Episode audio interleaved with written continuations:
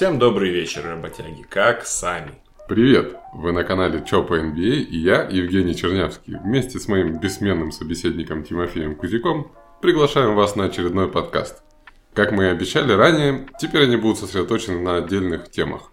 И сегодня мы решили поговорить об игроках, которые пришли в НБА достаточно поздно, потому что решили не прерывать обучение в колледже и провели там 4 или 5 сезонов, в зависимости от программы.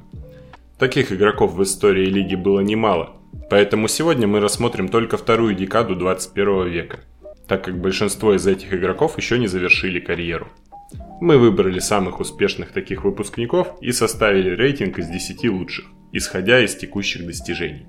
Ну а тех, кто не попал в нашу десятку, мы тоже поговорим. Так что обязательно слушайте наш подкаст до конца. И на десятом месте в нашем топе обосновался Грейсон Аллен.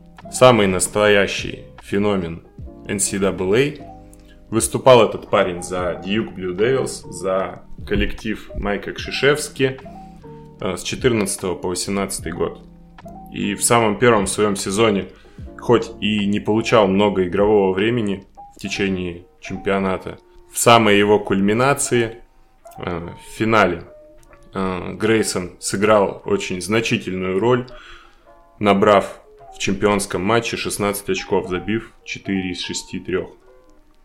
Вот, уже тогда у Грейсона прорезались, скажем так, крупные э, тестикулы, которые он не так давно показал Стефану Карри в матче плей Ну да, он, кстати, существенную достаточно роль сыграл в том, что а, команда девятая, они были сеянные Мемфис же, прошли в плей-офф. Впервые такое в истории случилось. Но Мемфис в итоге решил не платить ему, и он отправился в Милуоки. Возможно, даже бороться за чемпионство. Угу. Говоря о чемпионской команде 14-15 года, конечно, э, Грейсон Аллен в Дьюке был не самым громким именем.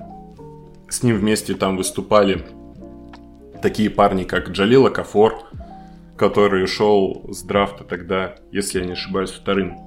Или вторым, или третьим. Вторым или третьим, ну, да. Уже Очень плевать, высоко, в принципе. Да, потому что от него уже давно ничего не слышно. Куин ну, я, кстати, недавно слышал, что он а, в Китай может отправиться. Ну, ему там самое место на данный момент. Куин Кук, Джастис Уинслоу, Тайус Джонс были на разных этапах их э, карьер. Но самое главное, Сэми Оджелей. да, да, да. И третий брат Маршал Пламли. Это который сейчас служит? Ну, скорее всего, да. В который такой, я шатал ваш баскетбол, я пошел родину защищать. Это младший из них. У них Майлз, Мейсон и Маршал. Вот Маршал совсем ненадолго задержался в НБА. И пошел, да, заниматься своими делами. Второй сезон для Грейсона стал пиковым по результативности, хотя ему приходилось делить паркет с будущим вторым номером драфта с Брэндоном Ингрэмом. Грейсон в том году набирал 21,6 очка, а Ингрэм под ним 17,3, что звучит довольно забавно. Тоже команда была весьма заряженная, тут с ними же остался э, брат Пламли, добавился Люк Кинард. Но в итоге они все равно проиграли в плей-офф, и иронично, что Орегону Дилана Брукса, который был его потом партнером в Мемфисе, и тоже на одной позиции они же играют, по сути. Да, Грейсон э, на протяжении большей части своей карьеры был капитаном в Дьюке, но он зачастую проявлял свой бурный нрав и закипал на площадке, у него были э, стычки с некоторыми игроками. Кстати, об этом. Э, когда Грейсон вышел на драфт, и его отсматривала Юта, э, Донован Митчелл принял участие в том, чтобы задрафтовать Грейсона Аллена. Он выразился э, следующим образом. Я, конечно же, ненавидел Грейсона как соперника, но при этом я четко понимал, что такой партнер по команде однозначно потребуется. И поэтому он скажем так, апеллировал к менеджменту команды, чтобы забрать Грейсона 21 пиком. И еще один интересный факт о Грейсоне. Четырежды из четырех лет, проведенных э, в колледже, он получил ACC Academic Honors, что значит хорошо учился парень на протяжении всего пребывания в университете. И мы переходим к девятой позиции нашего рейтинга, на которой расположился Джо Хэрис, нынешний снайпер из Бруклин Нетс, который четыре сезона провел за университет Вирджинии. В Вирджинии Джо Хэрис был, собственно, таким же специалистом по трешкам, каким он слывет на данный момент в НБА. Пиковым сезоном для него стал сезон 12-13, когда он реализовал 42,5% своих трехочковых бросков с пяти попыток и 16 очков при этом набирал. Ну, это похоже, кстати, на то, что он делает сейчас, потому что он то ли в прошлом году, то ли в позапрошлом он шел лидером весь сезон по проценту трешек. В прошлом сезоне, да. Вот. Если я не ошибаюсь, 49%. Там, да, да, там, там какая-то сумасшедшая цифра. Сумасшедшая цифра. Да. А, суммарный у него процент по колледжу трехочковых 40,7. И очень много там различных регалий в качестве снайпера. Он там в своей конференции становился неоднократно самым точным парнем, который набирал очень много трех. Не вижу смысла перечислять все его заслуги. Ну, можно сказать, неудивительно на самом деле, что человек выиграл конкурс трехочковых. Хотя да, некоторые тогда не понимали, кто это вообще. Особенно, когда он играл за Кливленд, который его драфтанул 33-м а, выбором в свое время. Он был достаточно же неприметный, такой запасной. И только вот последний, по-моему, сезон за Кливленд и потом уже в Бруклине он начал раскрываться как такой полноценный стартер. Последний сезон в колледж-карьере, который принято называть э, у американцев сеньорным сезоном. В последний этот сезон Джо вошел в символическую пятерку конференции ACC и был даже в watch-листе награды Вудена, ну, самой крупной награды для студентов.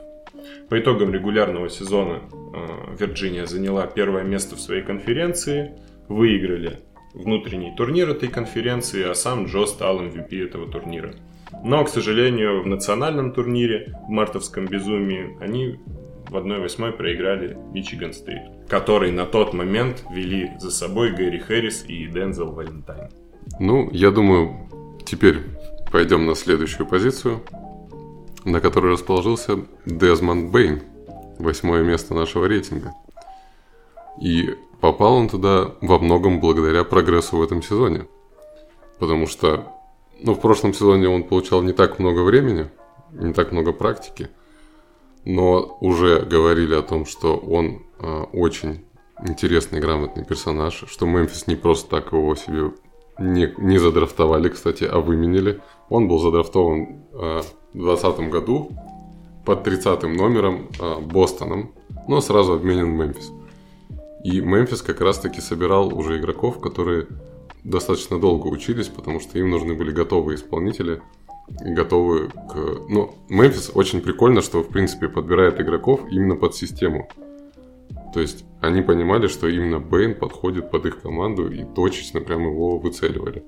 А, из интересного в карьере в университете можно отметить, что он учился в TCU. И если вы подумали, что это какой-то а, университет из Теннесси, и Мемфис его поэтому выменял, то нет. Это Техасский христианский университет.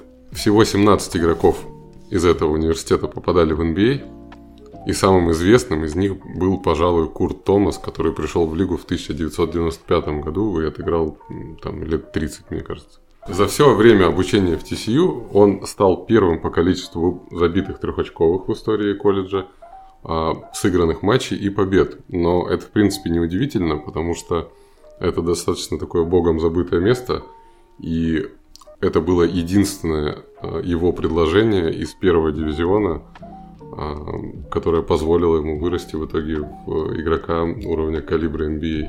При этом его выбрали достаточно низко, потому что у него очень своеобразная антропометрия. Его критиковали за короткие руки, а, за то, что он там недостаточного роста, ну такой он сбитый еще, mm с весом там есть вопросы. Но он всем отвечал, что множество игроков с таким же телосложением добивались огромных успехов. Ну и, в принципе, игрой своей в этом сезоне он это показывает.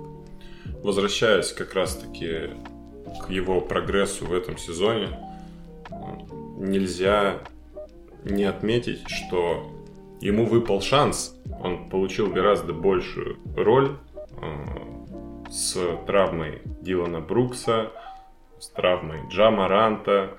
Там Уход. на определенном отрезке у Мемфиса был бэккорт Дезмонд Бейн, Дэнтони Мельтон. И неплохо парни справлялись.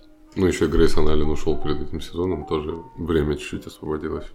Ну, я думаю, что он один из претендентов на самого прогрессирующего в этом сезоне. Да, пожалуй.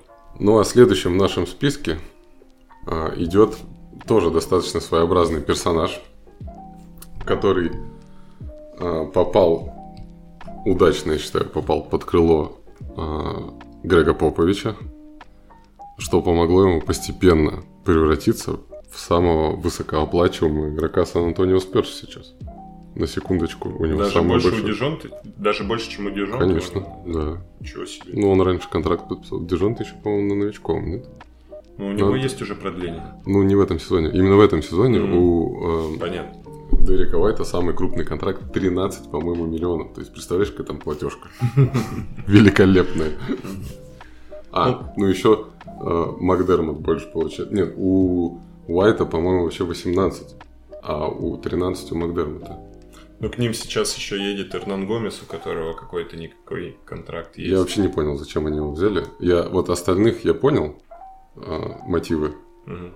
Но об этом я поговорю в новостном выпуске, который выйдет во вторник.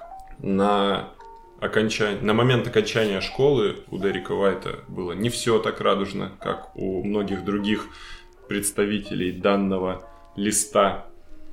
Выходя из школы, Дерек Уайт не получил никаких офферов из э, первого дивизиона. И вообще к его персоне внимания было очень мало, потому что на тот момент рост у него был меньше 6 футов, и, скажем так, парень не был похож на баскетболиста вовсе. Однако э, местный тренер Джефф Калвер э, приглядел парня и на тот момент сам тренер еще не был толком трудоустроен, он работал в каком-то там местном колледже. Э, ты в Денвере, я читал да, про это, и у него даже лицензии не было какой-то необходимой для NCAA. В общем, работал, да, он в колледже, который там кам- славился, какой-то, да. славился больше всего своей кулинарной программой. Вот. Но звезды сложились так, то что к моменту доступности Дерека Уайта э, на выходе из школы как раз Джефф Калвер уже получил работу в колледже Колорадо во втором дивизионе NCAA и туда охотно принял Дерека Уайта, где он отыграл, если я не ошибаюсь, сколько? Три сезона? Три сезона он отыграл, но при этом хочу добавить еще, что а, он знал отца а, Уайта и знал про то, как он вырос в колледже тоже. И поэтому а, он прогнозировал, что Уайт вырастет до 6,5 mm-hmm. роста. И, в принципе, получилось так, что Уайт достиг этого роста к тому моменту, как поступил в Колорадо Спрингс. То есть он за то лето как раз и вырос. Это называется ставка сыграла. Так вот, три года он провел в этом колледже второго дивизиона, затем был трансферный год, что такое трансферный год? В NCAA есть правило. Если игрок переходит из одной программы в другую, он должен пропустить целый сезон. Не совсем понятны мотивы, зачем нужно это правило, но мое главное предположение это для того, чтобы выстрелившие игроки не уходили на остаток своей колледж-карьеры в крупные программы вроде Дьюка, Северной Каролины и так далее. После перехода в университет Колорадо, который выступает в первом дивизионе, Дерек Уайт сразу там стал звездой, набирал 18 очков в среднем, э, получил регалии, попал в первую команду Pac-12. Не самые слабые, кстати, конференции. И попал в первую команду защиты. Вот. А затем уже был выбран под 29 номером в Сан-Антонио. А с первого своего профессионального контракта он как раз-таки рассчитался за учебу в колледже Колорадо. Вот такой удел парней, у которых не было стипендий. Ну, я думаю, что у Дерека Уайта еще все впереди. А у нас впереди один из любимчиков Тимофея. И здесь я, пожалуй, вообще помолчу. Как бы на правах э, легкого хейтера я помолчу. Пусть Тимоха рассказывает про своего любимого Бади Хилда. Да. Бади Хилд действительно один из моих любимых игроков. А, не знаю, чем он а, Евгению так не приглянулся. Он абсолютно неэффективная пулялка. Ну все, все, молчу. Такие пулялки у нас нынче считаются лучшими игроками в NBA. Ну я, да ладно. Я в лагере Тайриза Халибертона. Окей. На данный момент Бади Хилд у нас идет э, топ-2 по сезону по количеству забитых трехочковых.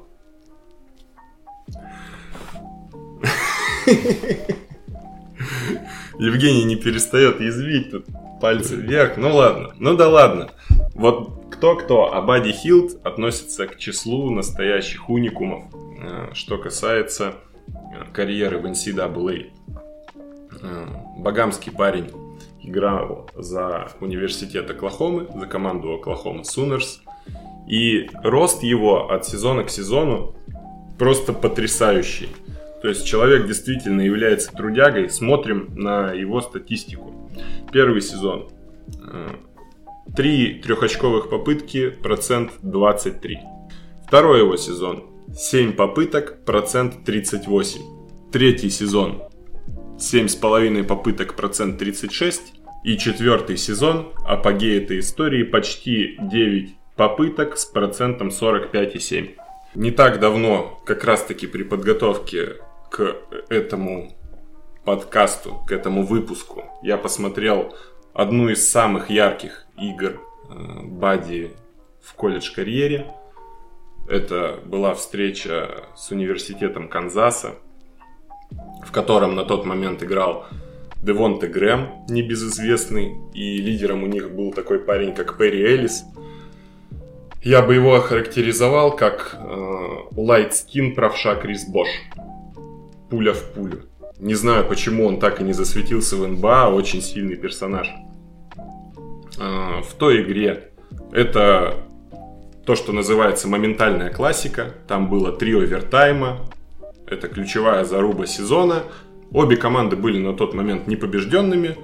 Три овертайма. Бади Хилл дал 46, но команда проиграла. После того, как матч закончился, матч проходил, кстати говоря, на э, стадионе э, Канзаса, Бади еще полчаса раздавал автографы. Хотя это не норма для студенческого спорта. Если вы обращали внимание, любой студенческий матч, особенно э, в NCAA, он сопровождается просто дикими эмоциями болельщиков. Люди болеют совсем не так, как они болеют за профессионалов. Ну это да, сколько я смотрел, там всегда атмосферка интересная. Да, то есть там настоящие фанатские секторы, как вот на российском футболе. Разве что люди фаеры не жгут. Но там все разрисованы в цвета э, своей команды. Э, стараются помешать ну, это, это же студенты, и так далее. Не по да, фану, конечно. разумеется. И я считаю это проявлением действительно уважения к игроку, когда сопернику, который только что на твоих парней сбросил 46, люди подходят и говорят, дай, пожалуйста, автограф. Вот, но эта сказка, к сожалению, э, с грустным концом. Потому что он попал в Сакраменто. Но да. он вообще попал же в Новый Орлеан изначально, по-моему. До этого я хотел еще сказать по его колледж-карьере, что вот в этот сеньорный год у них был очень сильный поход в национальном турнире. Дошли до финала четырех, что уже является неплохим достижением. И там разгромно проиграли Виланове 95-51. А за Виланову тогда выступал известный вам всем Джош Харт. Еще там были такие парни, как Райан Арчидьякона.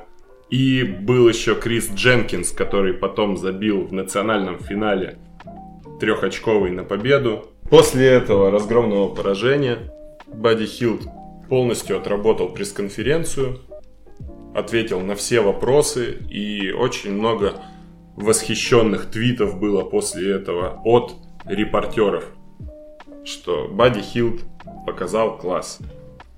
Только что он был разбит, но уже в раздевалке он говорит, они надрали нам задницу, life goes on. Давайте об этом поговорим. Считаю неплохо. Ну а теперь мы переходим к пятому месту нашего рейтинга. И здесь а, любопытный персонаж, который в свое время, будучи новичком, стал для меня неожиданностью. Я вообще не обращал на него внимания весь сезон, а потом он получает новичка года.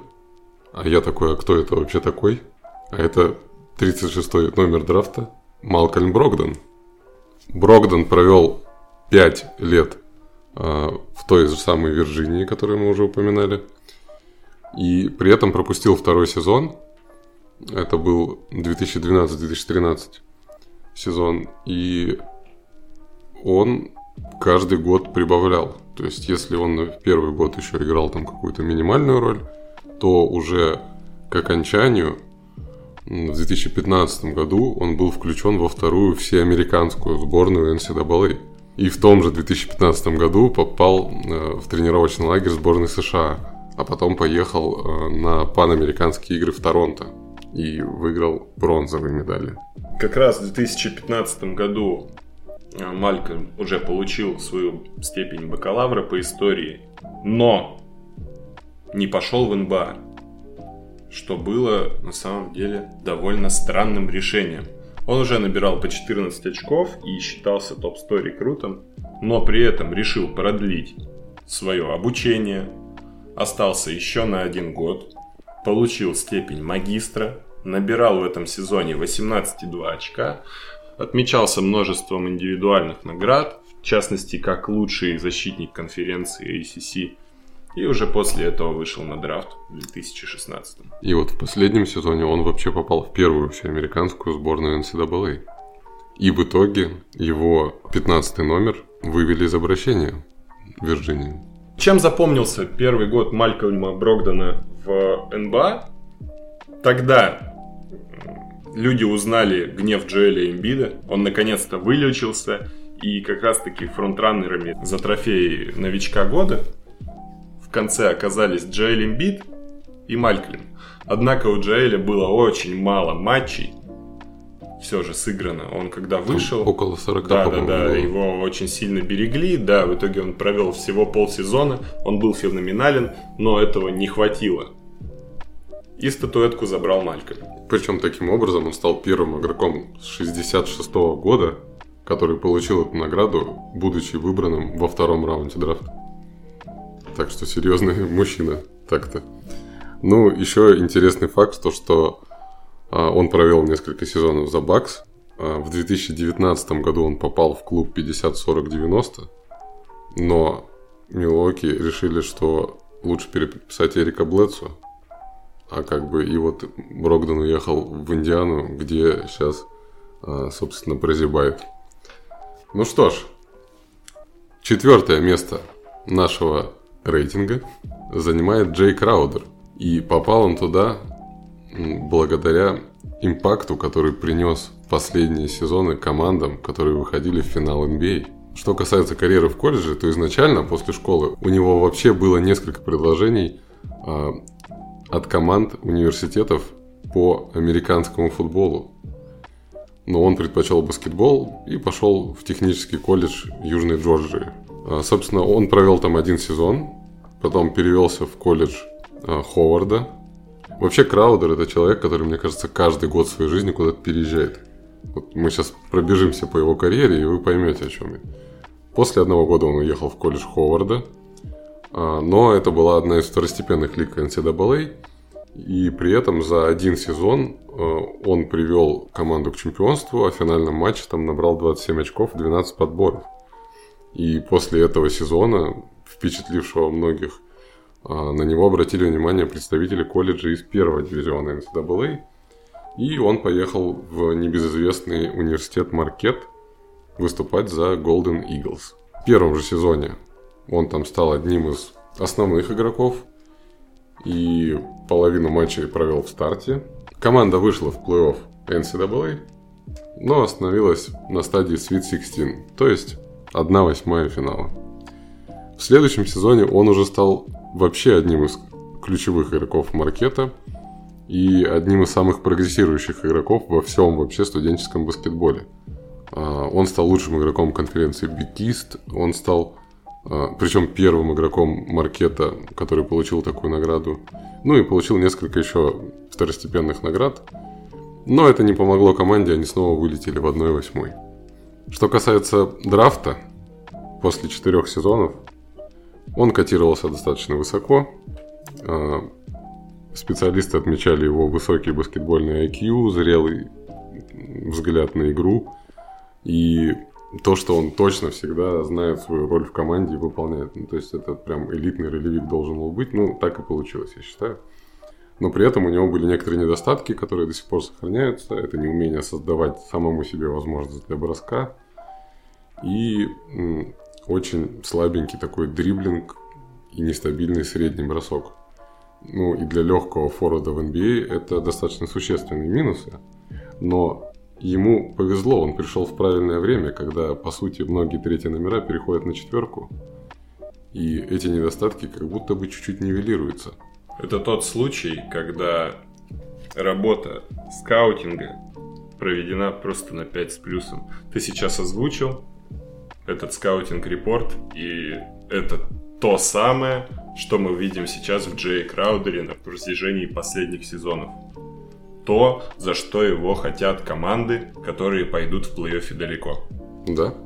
А, в общем, из-за этих недостатков он падает до второго раунда, выбирает его по 34 номерам Кливленд Кавалерс в 2012 году и сразу же обменивают в Даллас. А, в Далласе он, несмотря на то, что Рик Карлайл предпочитал тогда достаточно возрастных опытных игроков, он закрепился в ротации в целом, выходил со скамеечки полезно. Но через два сезона его обменяли – он стал частью э, заметного достаточно обмена Реджина Ронда в Даллас и попал в Бостон, где стал достаточно важным игроком со скамейки, после чего он стал частью обмена еще одного звездного плеймейкера Кайри Ирвинга в Бостон. В Кливленде он задержался чуть меньше года и опять сменил прописку. В трехстороннем обмене он отправился в Юту – и многие уже, наверное, помнят, как он там выступал. Но тоже недолго. Через год вместе с уже упомянутым Грейсоном Алленом и Кайлом Корвером он был обменен в Мемфис на еще одного звездного плеймейкера Майка Конли. В Мемфисе он тоже задержался около года, потому что ну, он не может сидеть на одном месте, видимо, и в еще одной трехсторонней сделке он в простых вообще обменах не участвовал. Он уехал в Майами Хит, в которых он, по его словам, давно хотел поиграть. И его трудовая этика соответствует э, принципам Майами. То, что называется Heat culture. Да. Плюс он там объединился со своим партнером по колледжу Джимми Батлером. И вместе они дотащили Майами до того самого финала NBA, который вы можете помнить, где они проиграли Лейкерс в шести матчах, к сожалению. После этого вы не поверите, Джей Краудер снова сменил прописку, у него закончился контракт, и на правах свободного агента он поехал в Феникс Санс, где выступает до сих пор, и уже успел побывать в еще одном финале, к сожалению, тоже проигранном. Тем не менее, я считаю, что Краудер – это весьма элитный ролевик сегодняшней NBA. Это игрок по типажу Пиджей Такер, только моложе, я бы даже поспорил, кто из них сейчас интереснее выглядит. Пожалуй, что именно Джей Краудер. Ну, Такер, да, подсдает уже. Все-таки возраст. Ну что ж, мы добрались до тройки. И на третьем месте... Как он меня бесит. Это лучше не вырезать. На третьем месте мой любимый, в скобочках нет, Сиджей Макколом, который начинал э, в школе на позиции разыгрывающего и поступил в университет Лихай в 2009 году. Причем в первый же год он набирал уже в среднем 19 очков 5 подборов за игру, получил звание игрока года Patriot League такой вот конференции. А, причем стал первым новичком, которого признали игроком года конференции, и вывел их в плей-офф. А, он прогрессировал и в следующем году прибавил результативности, и снова вошел в символическую сборную конференции, а на третьем курсе во второй раз получил звание игрока года этой конференции и в третий раз подряд вошел в символическую сборную конференции. Вот он такой вот заслуженный молодой человек. И в чемпионате NCAA 2012 года он набирал в среднем аж 30 очков за игру. Но они не прошли дальше второго раунда, что в принципе знакомо болельщикам Портленда. Можно отметить здесь, что перед тем, как вылететь из плей-офф во втором раунде, в первом раунде они сенсационно выбили Дьюк при счете 75-70. После чего у него, ну, все-таки он набирал 30 очков за игру, Uh, у него были достаточно хорошие перспективы на высокий пик на драфте 2012 года, но он принял решение остаться в университете еще на один год. И через несколько месяцев, в январе 2013 года, он сломал левую ногу, что завершило его студенческую карьеру. Но несмотря на это, он все-таки был выбран достаточно высоко, под десятым номером, и попал в Портленд. Причем он стал первым баскетболистом из университета Лихай, я, кстати, даже не слышал раньше про такой, угу. который когда-либо выступал в NBA. Так вот, но если мы говорим про начала баскетбольного пути Сиджея Макколума нельзя не упомянуть легендарную фотографию Сиджея Макколума, где он еще там, не знаю в каком классе, может быть в девятом, а может и в восьмом, ну совсем такой шкет, знаешь, полутораметровый. У него тоже был очень резкий рост, как у Дерека Уайта, о котором мы говорили э, несколько позиций назад. Э, он вырос тоже буквально за одно лето там на 10-15 сантиметров, что позволило ему таки стать профессионалом в баскетболе. И что потом ему позволило сменить позицию. Я уже упоминал, что он был разыгрывающим, сейчас он второй номер, и он перешел на эту позицию вынужденно, потому что он попал в команду, где есть Лилард, и он хотел получать больше времени, рост в принципе плюс-минус позволяет, казалось бы сначала, и теперь он второй номер. Ну, собственно, началась его карьера а, не так уж и стремительно. Он первые пять недель регулярки восстанавливался после той самой травмы на последнем курсе. Потом сначала был переведен в G-лигу, но его быстро вернули, потянули к составу, и он играл со скамеечки. Он был скамеечником первые два сезона в лиге, набирал во втором сезоне 6,8 очков за игру всего лишь. Но в межсезонье 2015 года команду покинули сразу Олдридж, Батюм, Уэсли Мэтьюс и даже Робин Лопес. И он получил такие игровое время, как раз перешел на позицию второго номера вместо Мэтьюза, собственно. И стал набирать 28 очков за игру. То есть прибавил 14 очков в среднем. И получил награду самому прогрессирующему игроку в 2016 Надо году. Надо сказать, что это также является следствием перестройки в команде, потому что прежде команда от сезона к сезону критически сменилась. Теперь однозначным лидером в составе является Дэмиан Лиллард, и рисунок игры в связи с этим полностью меняется, потому что такого э, большого, который забирает на себя 20 бросков за игру, больше нет. Игра меняется, и как раз в этот момент Сиджей Макколум расцветает. Что касается нынешних времен, то на данный момент он президент профсоюза игроков. Что уже неплохо. Уже почетно. И один из самых отвратительных контрактов лиги. Но это уже чисто мое мнение.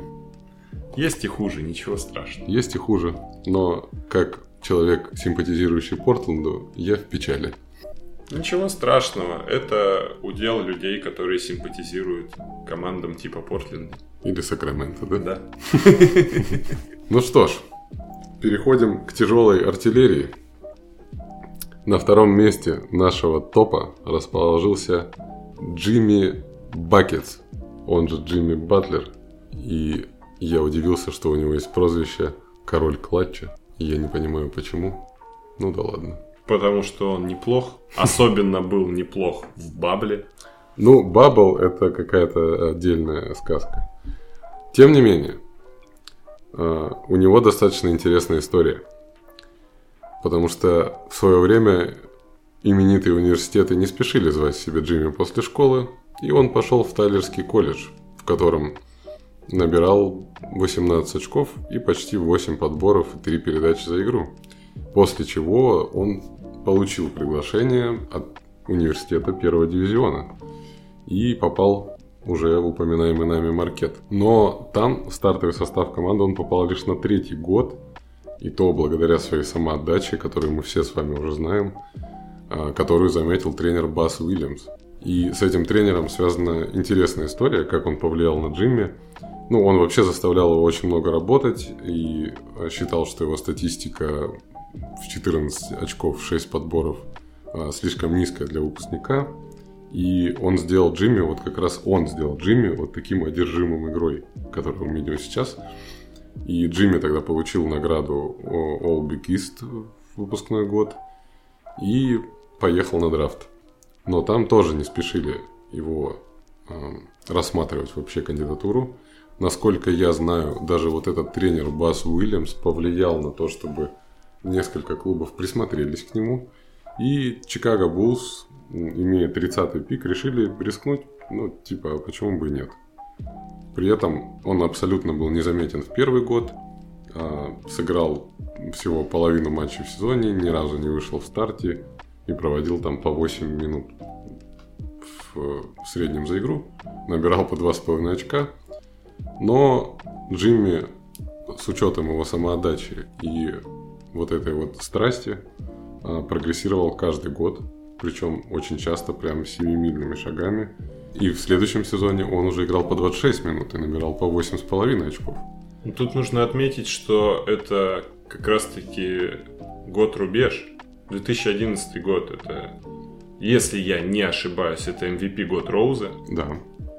Это то время, когда Чикаго Буллс были в самом соку да. в последний раз. Потому с... что у них поэтому и был 30-й пик. Они выиграли тогда регулярку. Вот, к чему я и веду. Это команда контендер, в которой сложно найти значимую роль для новичка. На самом деле с ним была одна интересная история, позволю себе так чуть-чуть озвучить, угу. и с Роузом в том числе. А, вот это вот его м, привычка работать с Базом Уильямсом, который приучил его следовать указаниям, а, вылилась в следующую а, ситуацию. В, в одной игре против Нью-Йорк Никс, где тогда главной звездой был Кармел Энтони, как вы помните, а, ему дали задание. Ну, типа, держи, охраняй нас от Кармела, типа, вот это вот все. Сожри его, если грубо говоря. И в одной из атак Дерек Роуз отдает передачу на Батлера, и тот сразу возвращает ему мяч, вообще даже не думая. А в тайм-ауте э, Дерек спрашивает его, ну, типа, а ты что не бросал? Тот говорит, мне сказали держать Кармела. То есть он, по сути, делал просто то, что ему говорят. И если ему не говорили что-то делать, он это не делал. И это была некоторая такая проблема вот в первых сезонах, с которой ему нужно было поработать. Кстати говоря. И а до сих пор у него отголоски это. Он же часто не берет на себя игру, а отдает. Я вот буквально недавно смотрел пару игр Майами, и он прям, ему не важно, кому отдавать. Он заигрывает Макса Штруса, он Юрцевана там заигрывает. Он очень мало берет на себя. И даже когда берет, это же не всегда эффективно. У него же там очень большие проблемы с броском. Ну, у меня другие данные. Я именно помню их супер поход вот этот недавний финал, и там Батлер действительно божил. Согласен, это изолированная ситуация бабловская, там и Ти Джей Уоррен наваливал страшные цифры, и тем не менее он там закрывал матчи. А, что еще можно добавить по э, ну, той информации? Ставлю две копейки. Он закрывал матчи, он хорош в клатче, но а, если посмотреть на проценты его бросковые, там кошмар иногда бывает. Штрафные он подтянул более-менее, mm-hmm. но трехочковый, даже вот сезон, когда они дошли до финала, там было, ну, типа 20 с чем-то. Да, с трехами там все сложно, это я в курсе. А, сейчас одно за другое ниточки переплетаются, и можно сделать вывод, почему парень вообще оказался в Чикаго. На тот момент тренером там был Том Тибода, который заигрывает своих стартеров по 40 минут, требует э, очень большой самоотдачи, очень важна рабочая этика, и не исключено, что именно поэтому а, Джимми Батлер оказался именно в Чикаго на тот момент. Да. И уже по итогам сезона 14-15 он стал самым прогрессирующим игроком. Причем, как оказалось, это тоже первый игрок Булс, который получил такую награду, как ни странно. Он тогда попал уже на All-Star и набирал 20 очков за игру, делал почти 6 подборов и больше трех передач. И был ли, ну, к слову, а Тибадо, он был лидером лиги по минутам. Вот, после этого он подписал пятилетний контракт на 95 миллионов долларов, который теперь превратился в 200 сколько там миллиардов долларов уже у него. Но это уже не так важно.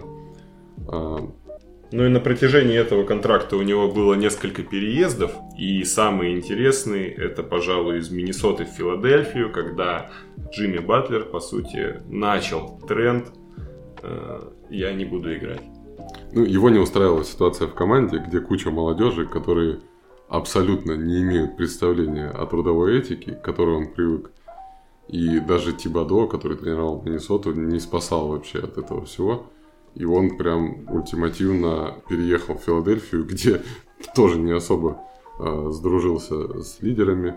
И э, попросился сам именно в Майами Хит, чтобы его обменяли, что очень устроило Пэта Райли, который все организовал. Ну и, собственно, мы увидели сразу результат, увидели самоотдачу и увидели, что бывает, когда игрок на своем месте. Вот. Ну, можно перечислить некоторые регалии, но вы видите их уже на экране. А Джимми Батлер уже является весьма заслуженным игроком, и он провел 4 года в колледже. Давай, coming in number one. Естественно, я считаю, что беспрекословно первую позицию у нас занимает тот самый Дреймонд Motherfucker Грин. Как он любит сам говорить про свои броски. Дреймонд Грин – это очень типичная история американских э, атлетов темнокожих, который рос в неполной семье, в бедном районе и выбивался из этого. Причем это был Мичиган, э, город э, ну, ну собственно... Это где Детройт. Да. Это самая-самая беда вообще. После окончания старших классов Грин поступил в университет Мичиган и отбегал там 4 сезона, где собирал награды, начиная от лучшего шестого в конференции Big Ten, а закончил вообще лучшим игроком этой конференции, игроком года по версии Ассоциации баскетбольных тренеров. Но при этом а, Ему прогнозировали только конец первого раунда или даже начало второго, потому что он был чересчур низким, грузным, медленным. Ну, кучу изъянов находили у него, там бросок, вот эти все истории. Ну и действительно, он был выбран Warriors 35-м э, пиком. И при этом, ну, Дреймонд Грин не, человек, не тот человек, который отчаивается. И он выбивал свое, выгрызал время на площадке. Благо он попал, опять же, в свою команду, как потом мы увидели. И, по сути, из игрока резерва превратился в лидера команды чемпионской. Что можно сказать по карьере Дреймонда в NCAA? В Мичигане он был ровно тем же парнем, которым он является на данный момент в Golden State, просто с немного другой ролью. Сейчас, э, если там он был, конечно, однозначным лидером, а сейчас он на подпевках, но Дреймонд Грин в своей студенческой карьере, вот в сеньорный год, сделал два трипл-дабла за сезон, что является э, уникальным там результатом. До этого, по-моему, только Magic такое делал. Вот. И кроме того, у него в сеньорный год линейка больше 15 очков, больше 10 подборов, больше трех передач. Это тоже большая редкость. И предыдущим таким игроком был Тим Данкан. То есть неплохая компания, согласись. И еще замечу, два трипл-дабла Пенни Хардуэй делал в колледже. Ну, тоже неплохая компания. За сезон? По-моему, да. Но Окей. могу ошибаться, но точно делал два. И второй э, трипл-дабл Дреймонда как раз уже пришел в турнире. Именно в мартовском безумии, угу. что вообще является уникальной ситуацией. Вот. Кроме того, э, в свой сеньорный год, это получается 2011-2012 сезон, он вообще был номинированный на игрока года по всей нации, но там довольно серьезный контест у него был. Э, такие парни, как Энтони Дэвис и Томас Робинсон составляли ему конкуренцию. Который заканчивал в Химках угу. или в Униксе. Ну, которого выбрали Сакраменто, в общем. Ну, он и в Хьюстоне попылил, если я не ошибаюсь. В общем, что-то он Ну, у него там пытался. грустная история. Но суть в том, что Энтони Дэвис выходит из Кентаки, у Энтони Дэвиса 5 блоков в среднем, но при этом его окружают звездные партнеры.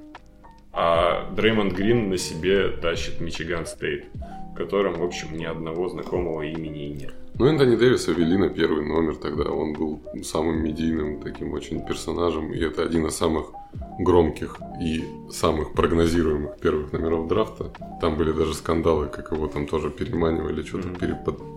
подманивали, подкупали какие-то тачки, вот это все. Эти типичные NCAA скандалы. Ну что не говори, парень из колледжа сразу поехал на Олимпиаду за основную mm-hmm. команду США. Тоже о многом говорит я ни в коем случае не умоляю заслуг Энтони Дэвиса, это действительно очень крупный игрок, но при этом, возможно, Дреймонд Грин тогда не меньше него заслуживал э, награду лучшего игрока нации. Ну, вопрос пиара. Ну, вообще, Грин это очень интересный кейс того, как игрок не самыми лучшими данными, скажем так. И он, ну, чистый андерсайз даже для четвертого номера, который начал вынужденно даже центра играть. При этом, ну, это супер нетипичный игрок с точки зрения его функционала. И при, при своих габаритах странных он при этом считается ну, один из лучших защитников, пожалуй, даже в истории. Ну, он вообще говорит, что он вообще лучший в истории, он недавно как заявил. Но тем не менее он выигрывал награды в 2017 году, и он постоянно где-то в тройке претендентов. А, то есть, ну, и в четыре сборные защиты попадал. Ну, как бы он, в принципе, на нем и строится вся оборона Golden State, где помимо него только Клей Томпсон умеет защищаться, что-то остальные, ну, как бы выполняют свою роль. Это однозначно, это очень классный тип. Когда смотришь Golden State, вот вроде бы беляш беляшом, да, этот Дреймонд Грин, но он бежит-то как угорелый. Об этом мало кто говорит на самом деле, что он очень атлетичный парень, он бежит очень быстро. Мне кажется, прости, перебью, не все сейчас поняли, что такое беляш, потому что подумали, почему он же темнокожий. Речь не о цвете кожи, речь о том, что... Ну, просто беляшами часто белых называют. Я поэтому сделал ремарку. Ладно. Тимоха просто постоянно думает о еде, так что а, а не а, никакого расизма вообще. Да, Дреймонд Грин, мне кажется, тоже зачастую думает о еде. У него не самое, ну, скажем так, на вид не самое атлетичное тело, но при этом то, что он вытворяет на площадке, этому удивляешься. Казалось бы, считаются атлетичными игроки типа Дерека Джонса Джуниора, да, которые там э, летают высоко. Но вот эта скорость Дреймонда, почему о ней никто не говорит, я не понимаю. И вот, получается... Это что-то общее у него с Мэлоуном, поэтому показать. То есть тот же тоже щемился очень быстро, хотя здоровенный такой. Вот, и говоря еще о Дреймонде, это парень, который защищается под кольцом, но при этом играет первого номера. Это уникальная ситуация, которая развязывает руки Golden State. Ну и еще ко всему прочему, э, это очевидный такой трудяга, который ковыряется непрерывно, но нашел возможность забрать свой 100-миллионный контракт, что бывает нечасто. Респект Дреймонду Грину. Причем это очень верный человек команде, и там была прикольная история, когда он переподписывался. Он ждал в то лето, ну, очень сложные переговоры были, а, он ждал предложения, но он не стал, а, он, как он рассказывал, он хотел подписать офер-щит с другой командой, а, и Golden State могли его перебить. Но потом он сказал, что подумал и решил, что а вдруг они не, не станут повторять, и типа он уйдет в другую команду, а он не хотел уходить. Поэтому он ждал предложения именно Warriors. Если я не ошибаюсь, это как раз э, год выхода KD. когда Дреймонд таки получил свои деньги. И да, там все очень было напряженно на тот момент, потому что в команде уже все забурлило из-за змейки. Ну, в общем, я считаю, заслуженное первое место.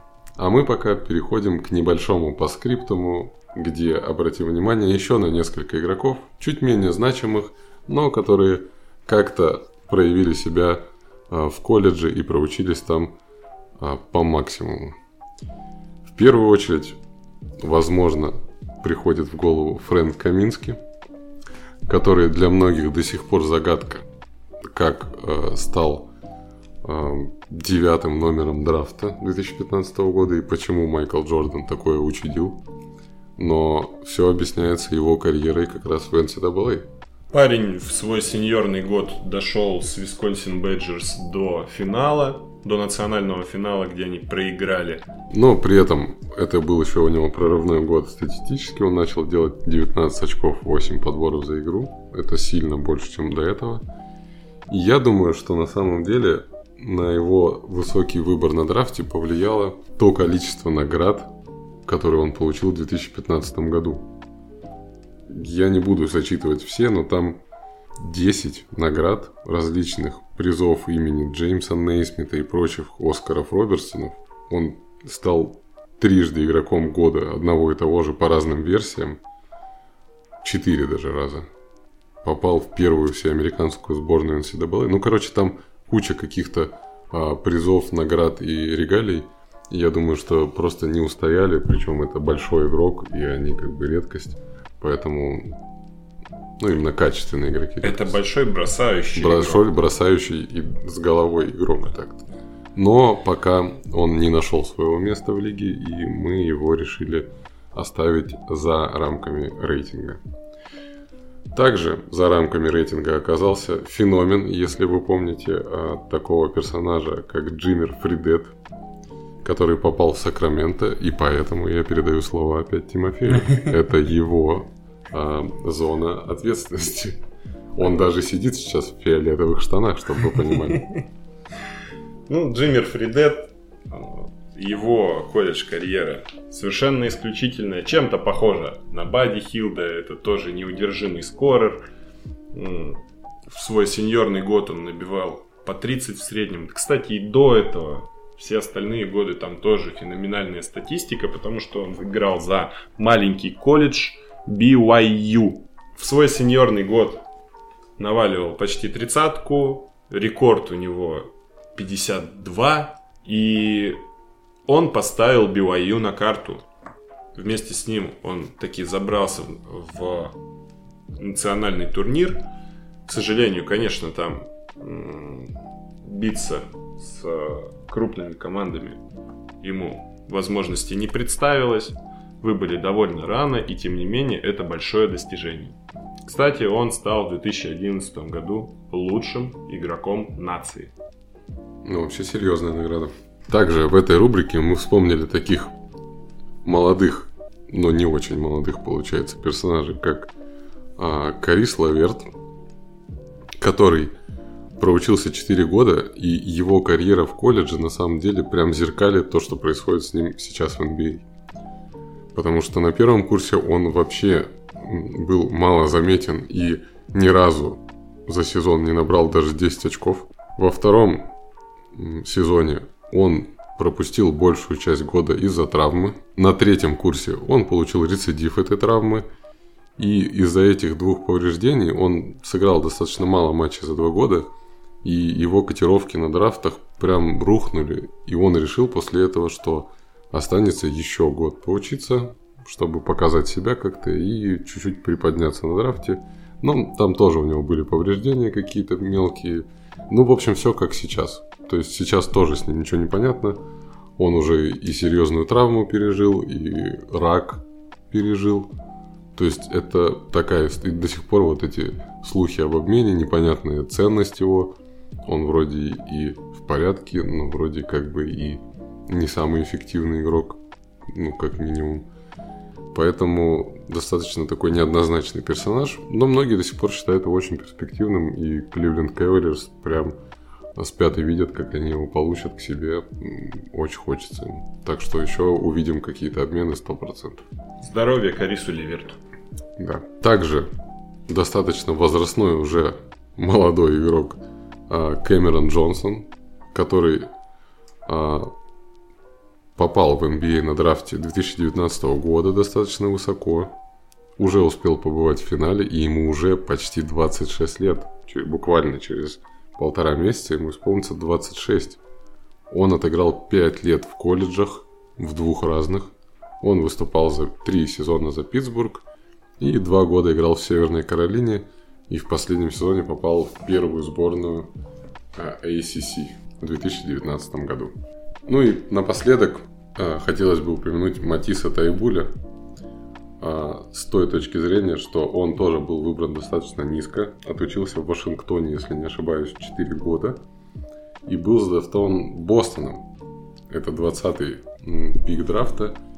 И, что интересно, тоже был сразу обменен, в данном случае Филадельфию. Это напоминает мне историю Дезмонда Бейна, когда Бостон отдал достаточно интересного проспекта с интересной антропометрией, опять же. И Тайбуль, я считаю, что один из самых специфичных и нестандартных защитников сейчас, который может, в принципе, защищаться с любым игроком, мне кажется, на любой позиции, по крайней мере. Но мне очень хочется, чтобы он получал больше времени, ну, стабильное время какое-то в Филадельфии. И в этом сезоне мы уже это наблюдаем, пока Симмонс не играет периодически Тайбуль выдает интересные защитные перформансы. Для него норма набрать больше перехватов и блоков, например, чем очков. Очень странно, что он совершенно нулевой в нападении, хотя при всем том, что он делает в защите, по крайней мере, можно выкатываться в ранние и там что-то ковырять. Там, по крайней мере, убежать три раза за игру а, для команды сложностей, мне кажется, не составляет. Почему он этого не делает, загадка. Я думаю, тут еще вопросы к тренерскому штабу. Ну, можно с ним поработать все-таки. Вроде построения вокруг Джайля Эмбида, но никто же не отменяет выкатиться быстро краями. Ладно, это не тот вопрос, который мы должны обсуждать. Собственно, на этом мы будем заканчивать наш подкаст. Пишите в комментариях а, свои мысли по данной теме, по этим игрокам. И обязательно пишите, какие еще темы вам хотелось бы послушать вот в таком формате с э, разбором достаточно подробным, длинным, какими-то дискуссиями. Мы прислушаемся и, если что, возьмем на заметочку. В этом случае очень хотелось поговорить о персонажах, которые не столь популярны, как Леброн Джеймс или Стефан Карри, чтобы немного расширить наш с вами кругозор в НБА. Ну да, не ждите от нас тем, типа, кто круче, Леброн или Джордан. Нет. Всем ну, большое спасибо за прослушивание. Услышимся через две недели.